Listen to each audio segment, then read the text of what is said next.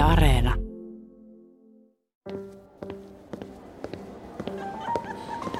Komea parikymppinen hoikkamies käveli rennoin askelin Las Vegasilaisen hotellin aulan kiiltävää marmorilattiaa pitkin. Hän saapui vastaanottotiskille, katsoi virkailijaa silmiin ja tervehti kohteliaasti. Miehen mustat hiukset oli kammattu siististi taakse. Erikoinen pieni yksityiskohta oli otsassa, silmien välissä sijaitseva pieni luomi. Mies kertoi hyvällä brittiaksentilla nimekseen Daniel Gold – hän halusi tarkistaa, oliko hänen hotellihuoneensa lasku ajan tasalla. Vastaanottovirkailija ojensi herra Goldille huonelaskun tarkistettavaksi. Herra Gold silmäili sitä ja totesi kaiken olevan kunnossa. Sitten hän kiitti ja lähti kohti huonettaan. Muutaman minuutin kuluttua herra Gold kuitenkin palasi virkailijan luo taskujaan kaivellen. Hei, olen laittanut avainkorttini jonnekin. Se on ehkä jäänyt toisten housujen taskuun. Voisinko saada uuden? Totta kai, sellaistahan tapahtuu. Näytättekö henkilöllisyystodistuksen? Herra Gold esitti virkailijalle asianmukaisen henkilöllisyystodistuksen, jossa oli hänen kuvansa ja nimensä. No niin, tässä teille tämä uusi avainkortti, olkapa hyvä. Hyvää päivänjatkoa, herra Gold.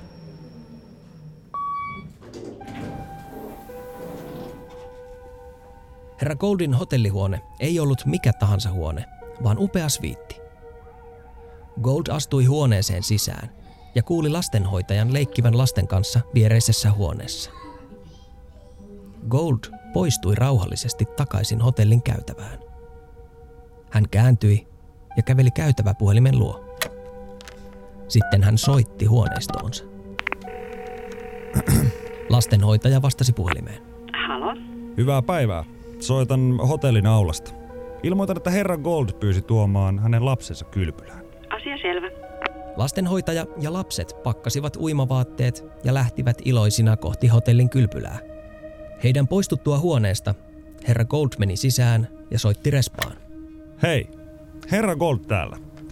Unohdin tallelokeron koodin ja vaimo on aika vihainen. Hän odottaa jo aulassa, joten voisitteko kiirehtiä? Totta kai, herra Gold, ei ongelmaa. Tuntia myöhemmin, kun Goldin perhe palasi sviittiinsä, he huomasivat tallelokerosta kadonneen 280 000 dollarin arvosta kalliita kelloja, koruja ja käteistä rahaa. Arvaat varmaan, ettei tarinamme Herra Gold ollut Herra Gold. Hän oli mies, joka seuraavien vuosien aikana tulisi petkuttamaan etsiviä, oikeusistuimia ja vanginvartioita Sveitsistä Hongkongiin. Ja hän oli tehnyt sitä kaikkea jo vuosien ajan. Minä sen sijaan olen aito Henry Tikkanen Yle-tieteestä ja tämä on Tiedetrippi podcast. Tervetuloa mukaan tosielämän huijareiden maailmaan. Maailmaan, josta kertovat muun muassa sellaiset fiktiiviset elokuvat kuin Ocean's Eleven ja Ota kiinni, jos saat. Tämä on tarina huijaamisen yllättävän yksinkertaisesta psykologiasta. Luuletko olevasi immuuni sellaiselle?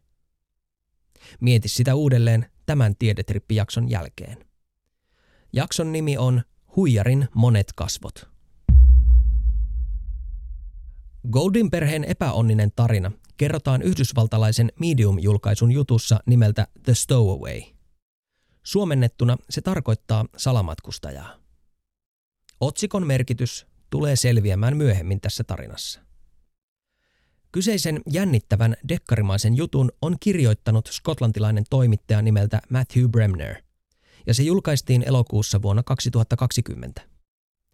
Juttu kertoo kameleonttimaisesta huijarista, jota yhdysvaltalaiset viranomaiset, Interpol ja Scotland Yard jahtasivat vuosien ajan ympäri maailmaa kuin varjoa. Palataan hetkeksi kuitenkin hotelliin Las Vegasissa. Vuosi oli 2003. Kun viranomaiset alkoivat selvittää varkautta, he saivat selville, miten huijari oli toteuttanut sulavan rikoksen. Huijarilla oli ollut väärällä nimellä vuokrattu huone hotellissa. Kun hän saapui respaan esiintyen herra Goldina, hän tarkisti jotain yksityiskohtia huonelaskusta. Tämän jälkeen hän meni huoneeseensa, jossa hänellä oli tulostin, jonka avulla hän väärensi henkilöllisyystodistuksen. Mies oli taitava – vain muutamassa hetkessä hän oli väärentänyt kansainvälisen henkilöllisyystodistuksen kuvalla ja nimikirjoituksella. Tämän jälkeen mies oli palannut respaan. Hei, olen laittanut avainkorttini jonnekin. Se on ehkä jäänyt toisten housujen taskuun. Voisinko saada uuden? Ja lopun jo tiedätkin. Koska me luotetaan lähtökohtaisesti toisiin ihmisiin, niin me ei myöskään osata epäillä sitä huijaria huijariksi, koska meidän lähtökohta on se, että me halutaan uskoa, että tämä tyyppi ei huijaa meitä. Tai tämä organisaatio ei huijaa meitä. Eli tämä luottamus on juuri se, se on sekä vahvuus, että se on just sit se heikko kohta, mihin, mihin tota, aina tartutaan. Näin sanoo mentalisti Pete Poskiparta, joka on kirjoittanut yhdessä mentalisti Joose Ahosen kanssa kirjan nimeltä Huijauksen anatomia. Poskiparta ei ole psykologi eikä psykiatri, vaan huijaamisen ammattilainen, taikuri ja mentalisti. Poskiparta huijaa työkseen, mutta laillisesti ja viihteen keinoin. Yleisö tietää tulevansa huijatuksi ja nauttii siitä. Oikean huijauksen kohde ei tiedä, ei ennen kuin on liian myöhäistä. Las Vegasin huijausta alkoi selvittää etsivä nimeltä Kirk Sullivan Las Vegasin poliisista. Sullivan huomasi, että hänen sylinsä tipahtanut tapaus oli hyvin erikoinen. Huijauksia on kaikenlaisia ja niitä tapahtuu jatkuvasti. Mutta sellaiset rikolliset huijarit, jotka laittavat itsensä likoon pelkän karisman ja uskalluksen varassa, ovat kuitenkin harvinaisia. Ja nyt etsivä Sullivan katseli valvontakameran kuvasta sellaista henkilöä. Epäilty oli pitkä ja karismaattinen tummahiuksinen mies. Respan työntekijän mukaan epäilyn silmien välissä oli tunnistettava luomi. Mutta sitten, vain vähän aikaa Goldin perheen hotellihuoneen ryöstön jälkeen, putsattiin toinen sviitti toisessa, myös Las Vegasilaisessa loistohotellissa, kuuluisessa Bellagiossa. Tapausten yksityiskohtien vuoksi etsivä Sullivan alkoi epäillä, että tekijä oli sama. Mutta hän ei tiennyt, että varas oli tullut laittomasti Yhdysvaltoihin jo ainakin viisi kertaa, saanut kaksi tuomiota luottokorttipetoksista ja yhden tuomion suuremmasta varkaudesta. Eikä Salivan tiennyt, että kyseisellä miehellä oli kymmeniä eri henkilöllisyyksiä ja että hän puhui neljää eri kieltä sujuvasti. Salivan ei myöskään tiennyt, että varas oli huijannut todennäköisesti miljoonien arvosta rahaa ja esineitä maailman ylellisimpien hotellien varakkaimmilta asiakkailta. Brittiläisessä lehdistössä mystistä varasta oli verrattu jopa kuuluisiin kuvitteellisiin roistoihin, kuten Arsene Lupiniin. Millainen ihminen kykenee sellaiseen? Tunnettu suomalainen psykiatri Hannu Lauerma on listannut menestyvän huijarin ominaisuuksia Apulehden kolumnissa lokakuussa 2020.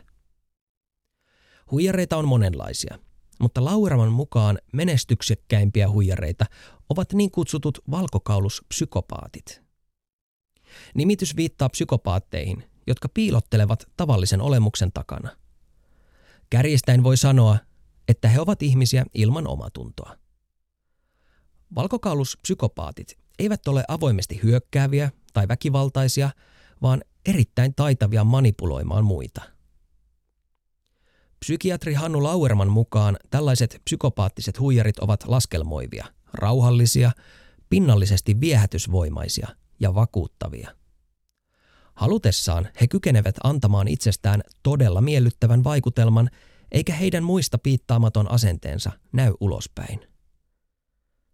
Psykiatri Hannu Lauerma kirjoittaa, että osa psykopaatin vakuuttavuudesta syntyy siitä, että psykopaatilta puuttuvat lähes kokonaan sellaiset tunteet kuin pelko ja epävarmuus. Kun normaalilla tunneelämällä varustettu ihminen näkee jotain kauheaa tai jännittyy, niin hänen autonominen hermostonsa reagoi. Pulssi kiihtyy. Psykopaatilla tilanne on toinen. Psykopaatin vereen ei purskahda stressihormoni kortisolia tiukassa tilanteessa. Kasvot eivät kalpene tai punastu. Kämmenet eivät hikoile Sydän ei pamppaile, eikä hengitys tihene. Psykopaatteja käsitellään laajemmin Tiedetrippi-podcastin jaksossa Psykopaatit keskuudessamme. Jos aihe kiinnostaa, löydät kyseisen jakson Yle Areenasta. Mutta on tärkeää alleviivata, että tämä ei ole diagnoosi tarinamme huijarista. Tämä on vain osoitus siitä, että psykopaatin piirteet tekevät psykopaateista erinomaisia huijareita. Ei kaikki huijarit tietenkään ole psykopaatteja, mutta eihän kukaan, joka lähtee tuommoisen huijauksen tielle, niin jotta se pystyy sen tekemään, niin kyllä sen pitää tavallaan jonkunnäköinen aukko porata tuohon omatuntoon, että, että se pystyy sen tekemään. Näin pohtii mentalisti Pete Poskiparta. Hän puhuu mielellään huijaamisen eri tasoista. Harmitonta huijaamista on esimerkiksi taikuriesitys, jossa huijaamisesta on yhdessä sovittu yleisön kanssa. Tai valkoiset valheet, joita me kaikki kerromme. Mehän kaikki huijataan jonkun verran, eli valkoiset valheet kuuluu meidän tämmöiseen jokapäiväiseen elämään jo ihan pelkästään sen takia, että se sujuvoittaa meidän kommunikointia. Koska jos me oltaisiin aina rehellisiä, niin meillä kävisi niin kuin Jim Carreyllä siinä valehtelija valehtelija elokuvassa. Eli jos me oltaisiin aina rehellisiä, että mitä mieltä mä olen sun, sun päivän vaatetuksesta tai sun, sun ulkoasusta tai, tai missä tahansa, niin meillä ei olisi mitään muuta kuin riitoja. Eli sen takia me tyydytään olemaan hiljaa ja valehtelemaan valkoisesti.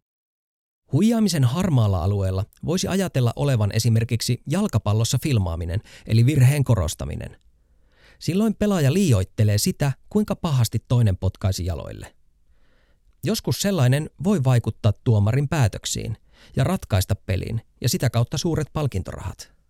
Mutta sitten tota, on olemassa tämmöinen niin harmaa kautta musta alue, eli alue, jossa me ei enää noudateta yhteisiä pelisääntöjä. Eli toisin sanoen me annetaan ymmärtää jotain, mutta toimitaan toisin. Ja se on niin kuin huijaamista sanan varsinaisessa merkityksessä.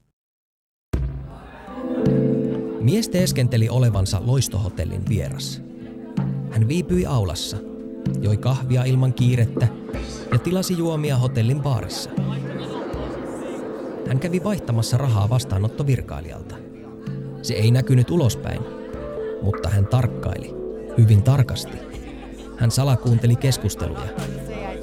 Tirkisteli nimiä pöytiin unohdetuista kuiteista ja kuntosalien varauslistoista. Hänellä oli tarkka muisti ja taitoa poimia yksityiskohtia. Näiden taitojensa varassa hän oli toiminut jo kymmenen vuoden ajan ympäri maailmaa. Tokiossa, Pariisissa, Lontoossa ja lukuisissa muissa paikoissa. Oliko asiakkaalla lapsenvahti? Oliko käynnissä jotain erityistä? Tilaisuus, kuten häät tai syntymäpäivät. Jopa yksityiskohdat ravintolavarauksesta saattoivat tarjota hänelle mahdollisuuden. Mies oli kuin kameleontti. Hän kykeni omaksumaan uhriensa henkilöllisyyden ällistyttävän hyvin. Joskus hän hioi ja esitti roolia viikkojen ajan. Huijari käytti erilaisia tekniikoita ja väärennettyjä henkilöllisyystodistuksia, mutta hänen karismansa oli hänen mahtavin työkalunsa. Kukaan ei koskaan osannut epäillä häntä. Joskus hän oli juuri valmistumassa oleva lääkäri, joka opiskelee Irlannissa. Toisena hetkenä hän oli kolumbialaisen diplomaatin poika. Hän oli englantilainen perheen isä. Hän oli pappi New Yorkista. Hän oli saksalainen prinssi – hän oli varakas bahraanilainen liikemies. Tai joku muu. Eikä hänen pokkansa koskaan pettänyt. Erään huijauksen yhteydessä Sviitissä asunut pariskunta oli kävellyt sisään kesken ryöstön. Moni rikollinen olisi panikoinut sellaisessa yllättävässä tilanteessa. Tarinamme huijari oli täysin rauhallinen. Hän vakuutti pariskunnan siitä, että hän oli hotellin henkilökunnan jäsen tekemässä rutiinitarkastusta. Korvauksena ei toivotusta yllätyksestä hän lähettäisi pariskunnalle ilmaisen pullon sampanjaa. Sitten huijari toivotti hyvää illanjatkoa ja poistui huoneesta. Ennen lähtöään hotellista hän kävi tilaamassa hotellin ravintolasta listan kalleimman samppanjapullon pariskunnan huoneeseen. Mutta ei hän tietenkään itse maksanut sitä – hän laskutti sen pariskunnan huonelaskuun. Viranomaiset ympäri maailmaa jäljittivät huijaria, joka iski loistohotelliin toisensa jälkeen. Hän saattoi viettää hiljaiseloa pitkänkin aikaa, kunnes taas jossain päin maailmaa raportoitiin hänen toimintamalliin täsmänneistä hotellivarkauksista. Miten mies onnistui liikkumaan huomaamatta ja mihin hän käytti anastamansa rahat, oli täysi arvoitus.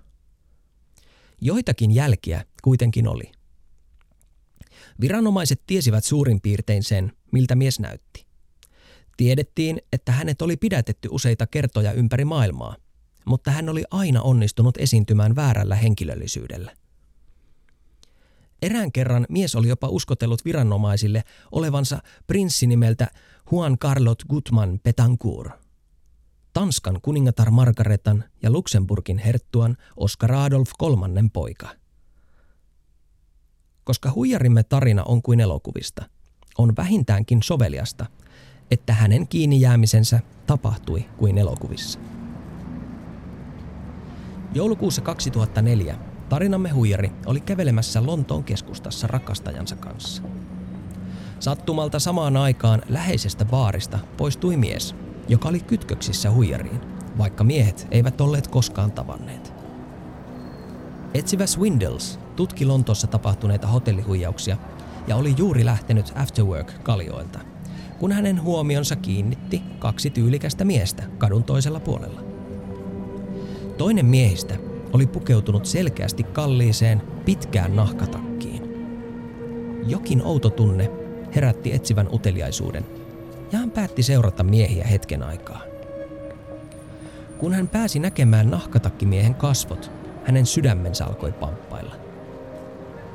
Etsivä Swindels oli nähnyt hotellivarkaan kuvan vain suttuisista kameravalvontatallenteista, mutta hän tunnisti tämän. Mies oli pitkä ja tyylikäs. Hänellä oli tummat, lainehtivat hiukset ja tunnistettava luomi silmien välissä. Etsivä Swindles kääntyi kannoillaan ja kaivoi kiihtyneenä puhelimen taskustaan. Hän soitti poliisiasemalle ja kertoi nähneensä hotellihuijarin. Sen oli pakko olla hän. Swindelsin kollega kirjaimellisesti juoksi poliisiasemalta paikalle. Swindles oli seurannut epäiltyä matkan päästä ja osoitti nyt miehen kollegalleen. Etsivät siirtyivät ripein askelin miehen viereen ja tarttuivat tähän kiinni.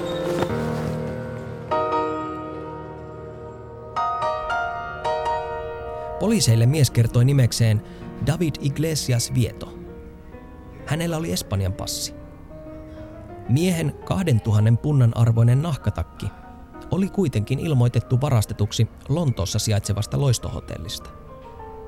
Samaa alkuperää oli huijarin ranteesta takavarikoitu 8000 punnan arvoinen merkkikello.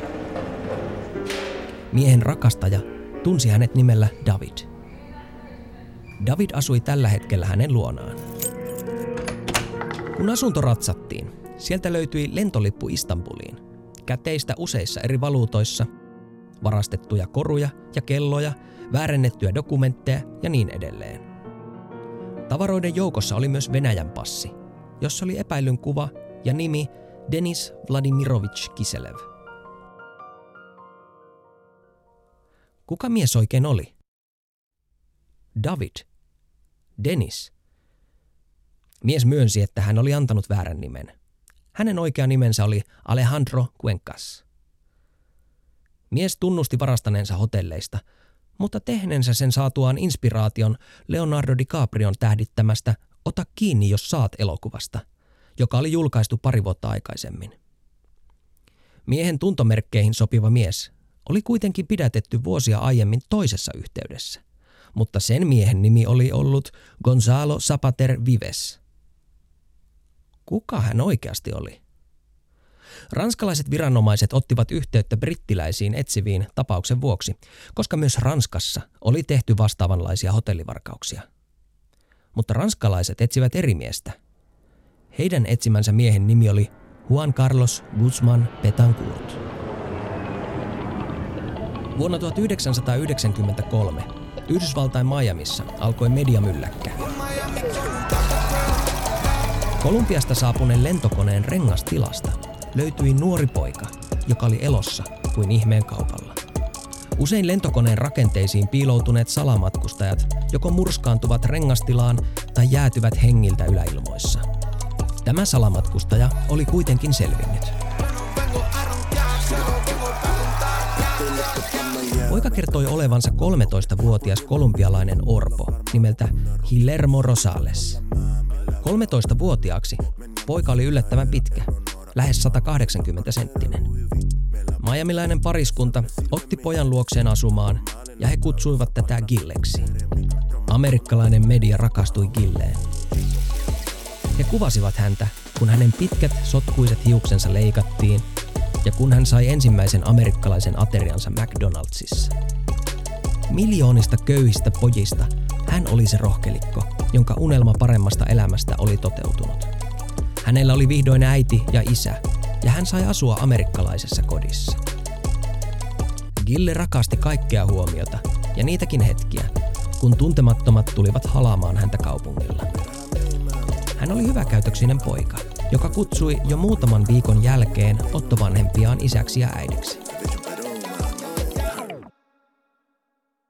Pian perheen kodista alkoi kadota tavaraa.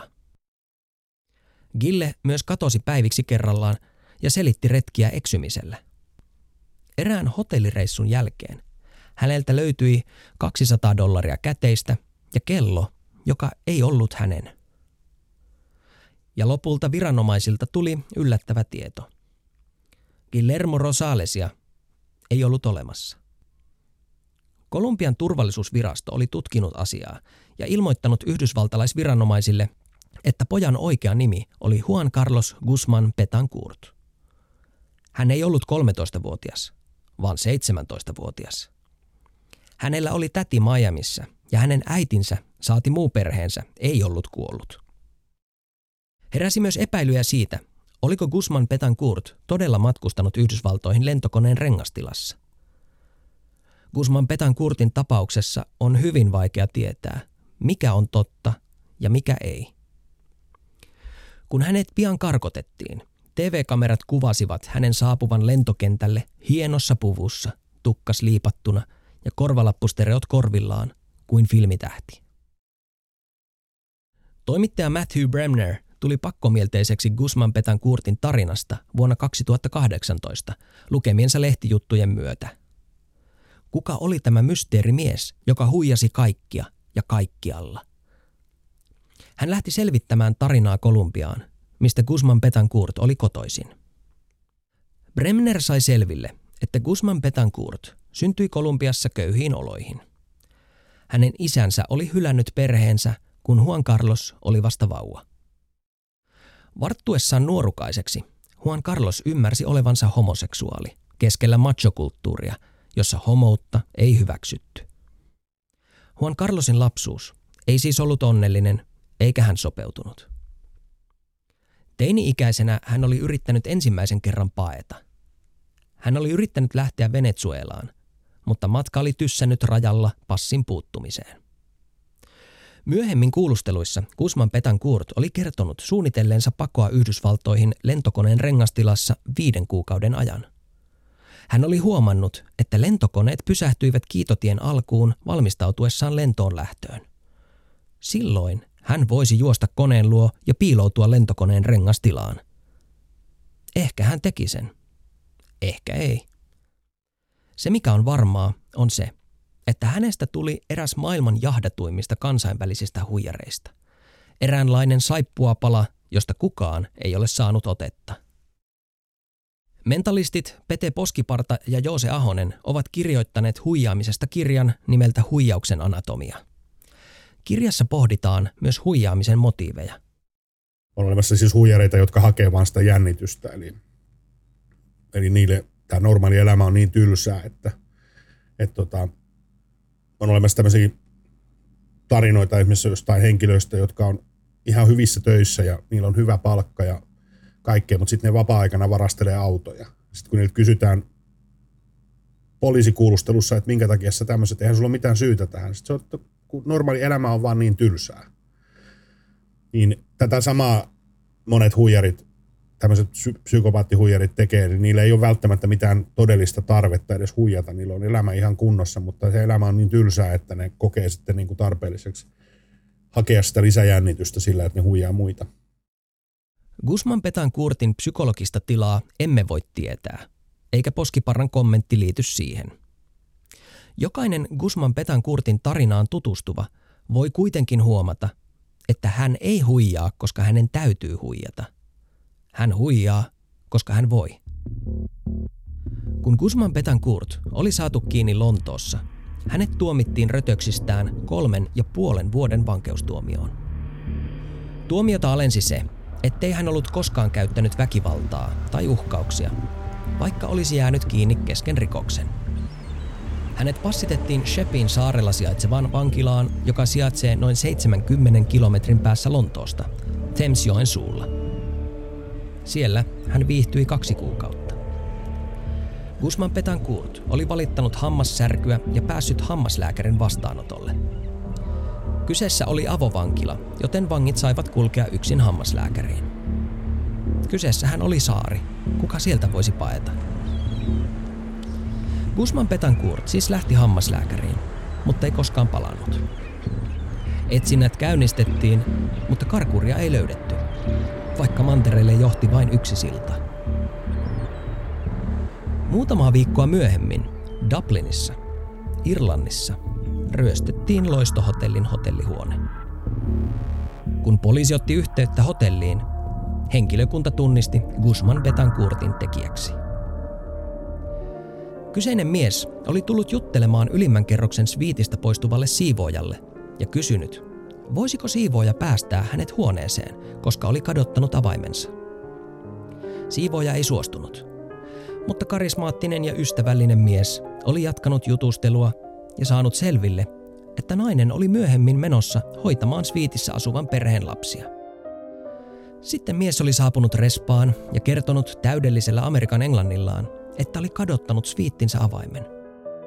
Vastaanottovirkailija ei epäillyt mitään, kun mies tiedusteli tuttavallisesti, että olihan lastenhoitaja varmasti puukattu illaksi. Kyllä oli.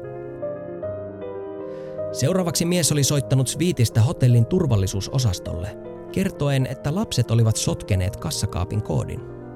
Voisiko joku tulla aukaisemaan sen? Arvaat varmaan loput. Nyt viranomaiset osasivat olla terävänä ja hotellivaras jäi kiinni muutama päivää myöhemmin. Yllään hänellä oli hotellista varastetulla luottokortilla ostetut merkkivaatteet ja Rolex-kello. Mies kertoi olevansa Alejandro Cuenca ja kotoisin Espanjan Kaditsista. Hänellä oli jopa Espanjan lippu tatuoituna käsivarteensa. Mies kertoi koskettavan tarinan siitä, kuinka hänen vanhempansa olivat kuolleet, kun hän oli ollut pieni lapsi. Siksi hän oli varttunut orpokodissa Sevillassa. Sieltä hän oli paennut kymmenvuotiaana ja elänyt kaduilla siitä lähtien. Hän ei ollut koskaan saanut käydä koulua. Syntymätodistusta hänellä ei ollut. Kuulustelun tehnyt poliisi kertoi myöhemmin, että hän olisi ollut täysin valmis uskomaan miestä, ellei hän olisi varmuudella tiennyt tämän todellisuudessa olevan Juan Carlos Guzman Petancourt. Tällä kertaa Guzman Petancourt oli nalkissa. Etsivät huomasivat, että vaikka mies oli yhteistyökykyinen ja tunnusti auliisti rikoksensa, hän vaivaantui syvästi, kun hänen todellinen identiteettinsä tuotiin esille. Vaikutti siltä, että ottamalla varakkaiden henkilöllisyyden mies ikään kuin täytti jotain syvempää tarvetta. Tiesikö mies itsekään, kuka hän pohjimmiltaan oli? Tai halusiko hän edes tietää? Toisella puolella Atlanttia etsivä Kirk Sullivan sai vihiä hotellivarkaasta, joka oli toiminut Euroopassa samalla tavalla kuin hänen jäljittämänsä hotellivaras Las Vegasissa. Miehen ulkonäön kuvaus tuntui myös sopivan. Niinpä Sullivan otti yhteyttä Scotland Yardiin ja pyysi saada rikollisen kuvan. Kun se saapui, palaset loksahtivat kohdalleen. Se oli sama mies, joka oli esiintynyt sulavasti Herra Goldina. Sullivan sai järjestettyä puhelinkuulustelun irlantilaiseen vankilaan, missä Guzman Betancourtia pidettiin. Aluksi Guzman Betancourt oli ollut puhelimessa vaitonainen, mutta alkoi avautua, kun Sullivan vaihtoi espanjan kieleen. Sullivan oli ollut muutaman vuoden lähetystyössä Guatemalassa, jossa hän oli oppinut espanjaa. Etsivä Sullivan kysyi, että oliko Guzman Betancourt tehnyt hotellivarkauden Las Vegasissa. Mies kielsi syyllisyytensä, mutta lipsautti keskustelussa hotellin sijainnin, jota etsivä Sullivan ei ollut maininnut. Nyt Sullivan oli varma, että Guzman Betancourt oli hänen jahtaamansa tekijä. Syytteitä alettiin viritellä, mutta jälleen kerran saippuapala luiskahti kädestä. Guzman Betancourt oli tuomittu kahden vuoden tuomioon Irlannissa, mutta hänet luovutettiin Ranskaan, koska hän oli tehnyt rikoksia myös siellä. Ranskassa hänet ehdittiin vapauttaa ennen kuin Yhdysvallat sai järjesteltyä luovutuspyynnön. Jälleen kerran mestari huijari katosi kuin maan nielemänä. Vuosi oli 2006. Mentalisti Pete Poskiparta kertoo, että taikatemppujen ratkaisut harvoin löytyvät älyn avulla. Ratkaisun saattaa helpommin keksiä lapsi, koska ratkaisu on usein lapsellisen helppo. Näin se on usein näissä ihan oikeissakin huijauksissa. Eli se ratkaisu on usein juuri tämä, että et mitä, mitä metodia ne käyttää, niin on, on tota lapsellisen helppo, eli joku pukeutuminen poliisiksi tai, tai tota, tekeytyminen lippu.fiin sivuksi tai näin. Että se on niin kuin jotenkin niin, että sitten kun me kerran luotetaan lähtökohtaisesti kaikkiin, niin me ei haluttaisi uskoa, että, että joku on näin härski meitä kohtaan. Kun kiinnittää huomiota Kusman Petan Kurtin huijauksiin, voi huomata, että ne perustuivat lopulta aina siihen, että hän tekeytyi joksikin toiseksi. Hän otti tekaistun henkilöllisyyden jopa tilanteissa, joissa hänen ei olisi tarvinnut niin tehdä –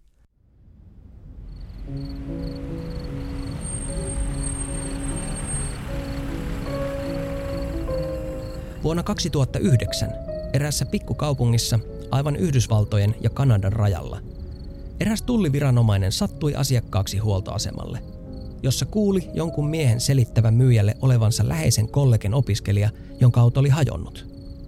Hänen olisi päästävä seuraavana päivänä tenttiin, joten hän pyysi, että voisi soittaa huoltoaseman puhelimella taksin. Keskustelun kuulut tullimies tiesi, ettei Yhdysvaltojen puolella ollut mitään kollegea lähimailla, joten hän päätti jututtaa miestä. Hän kiinnitti huomiota myös siihen, että mies näytti liian vanhalta kollegeopiskelijaksi. Mies kertoi tullimiehelle nimekseen Hordi Ejarke Rodriguez. Se paljastui valheeksi. Todellisuudessa hän oli Juan Carlos Guzman Petancourt, joka viimein jäi kiinni Yhdysvalloissa tekemistään rikoksista – hän sai vajaan parin vuoden tuomion. Vapauduttuaan Yhdysvalloissa vankilasta, Guzman Betancourt pidätettiin Hongkongissa ja myöhemmin myös Ranskassa.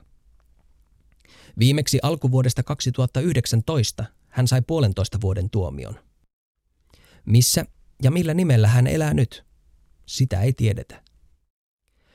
Miksi Guzman Betancourt on elänyt koko aikuisikänsä valeidentiteettien turvin, sen tietää vain Guzman Betancourt itse. Ehkä moni meistä leikittelee aika ajoin ajatuksella, että voisi olla joku toinen. Joku, jota elämän realiteetit ja säännöt eivät koske. Useimmille meistä siihen ajatusleikkiin riittää fiktio. Siis jos ajattelet vaikka James Bondia, niin License to Kill – sehän kuulostaa niin kuin mahtavalta, että jollakin on lupa tappaa. Eli, eli siis niin kuin, onhan se tietysti käy, käytännössä mitä helvettiä, että eihän kellään voi olla lupaa tappaa, mutta Bondilapa on. Ja sitä on joskus sitten mietittykin Twitterissä ja tuolla, että onko se määräaikainen lupa vai pitääkö se uusia ja onko se samanlainen kuin asenkantolupa, että se haetaan poliisilaitokselta, että mulla on tässä lupa tappaa ja se on vanhenemassa ylihuomenna, että saanko mä uuden.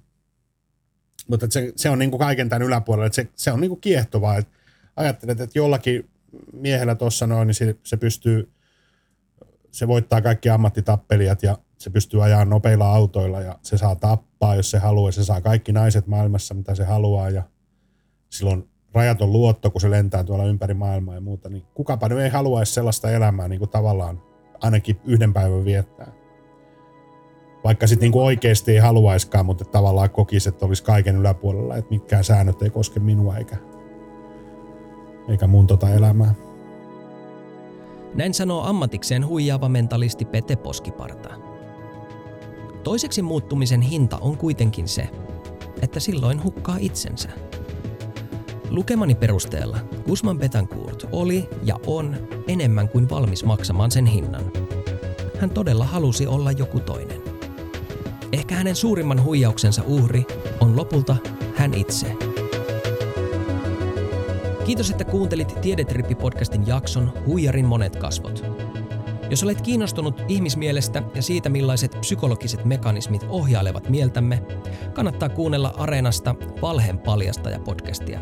Siinä Johanna Vehkoo sukeltaa valeuutisten maailmaan. Minä olen Henry Tikkanen Yle-tieteestä ja äänisuunnittelun tiedetrippiin on tehnyt Tuomas Vauhkonen. Ääninäyttelijät jaksossa olivat Yleäks aamusta tutut Juuso Köpi Kallio ja Ville Viki Erikkilä.